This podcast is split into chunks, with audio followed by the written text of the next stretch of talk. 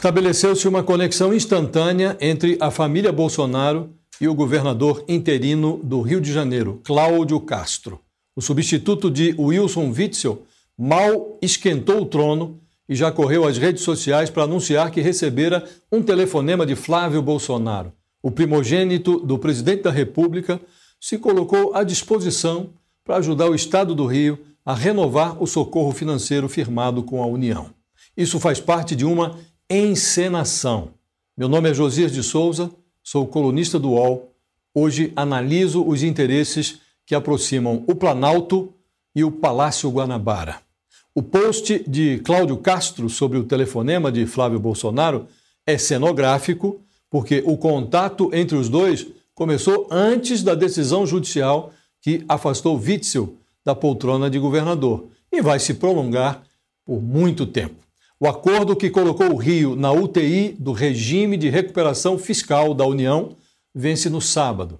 Sua renovação é vital para manter as finanças estaduais nos respiradores do Tesouro Nacional. Mas o que se busca é um acordão político que vai além dos interesses fiscais. Algo do tipo: uma mão suja a outra.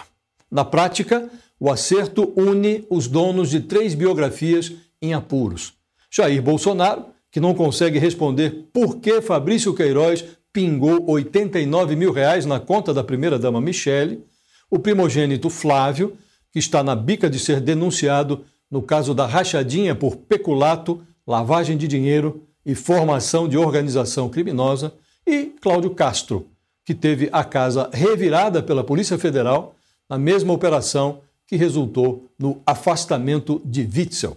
Investigação não significa culpa. Denúncia não é condenação.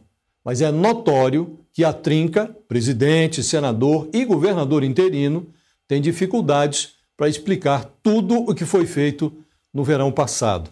Jair Bolsonaro sonha em colocar na chefia do Ministério Público do Rio, responsável pela realização dos pesadelos do filho Flávio, uma versão carioca de Augusto Aras, um procurador que não procura. O nome do próximo Procurador-Geral de Justiça do Rio será escolhido em dezembro por Cláudio Castro. Coadjuvante no escândalo estrelado por Witzel, o católico governador interino reza para que a equipe do antiprocurador Augusto Aras não tenha tanta pressa na análise do capítulo da investigação que o envolve, um capítulo que inclui a contribuição sigilosa de um delator. No Gogó, disse que os Bolsonaro estendem a mão para Cláudio Castro porque não querem deixar o Estado à deriva em plena pandemia. O problema desse tipo de meia-verdade é que seus autores quase sempre privilegiam a metade que é mentirosa. Busca-se, na realidade, uma vacina contra os efeitos de incômodas investigações. Jurado de morte, Witzel ainda se finge de vivo no STJ e no STF, duas cortes superiores que ornamentam o enredo inferior do acordão.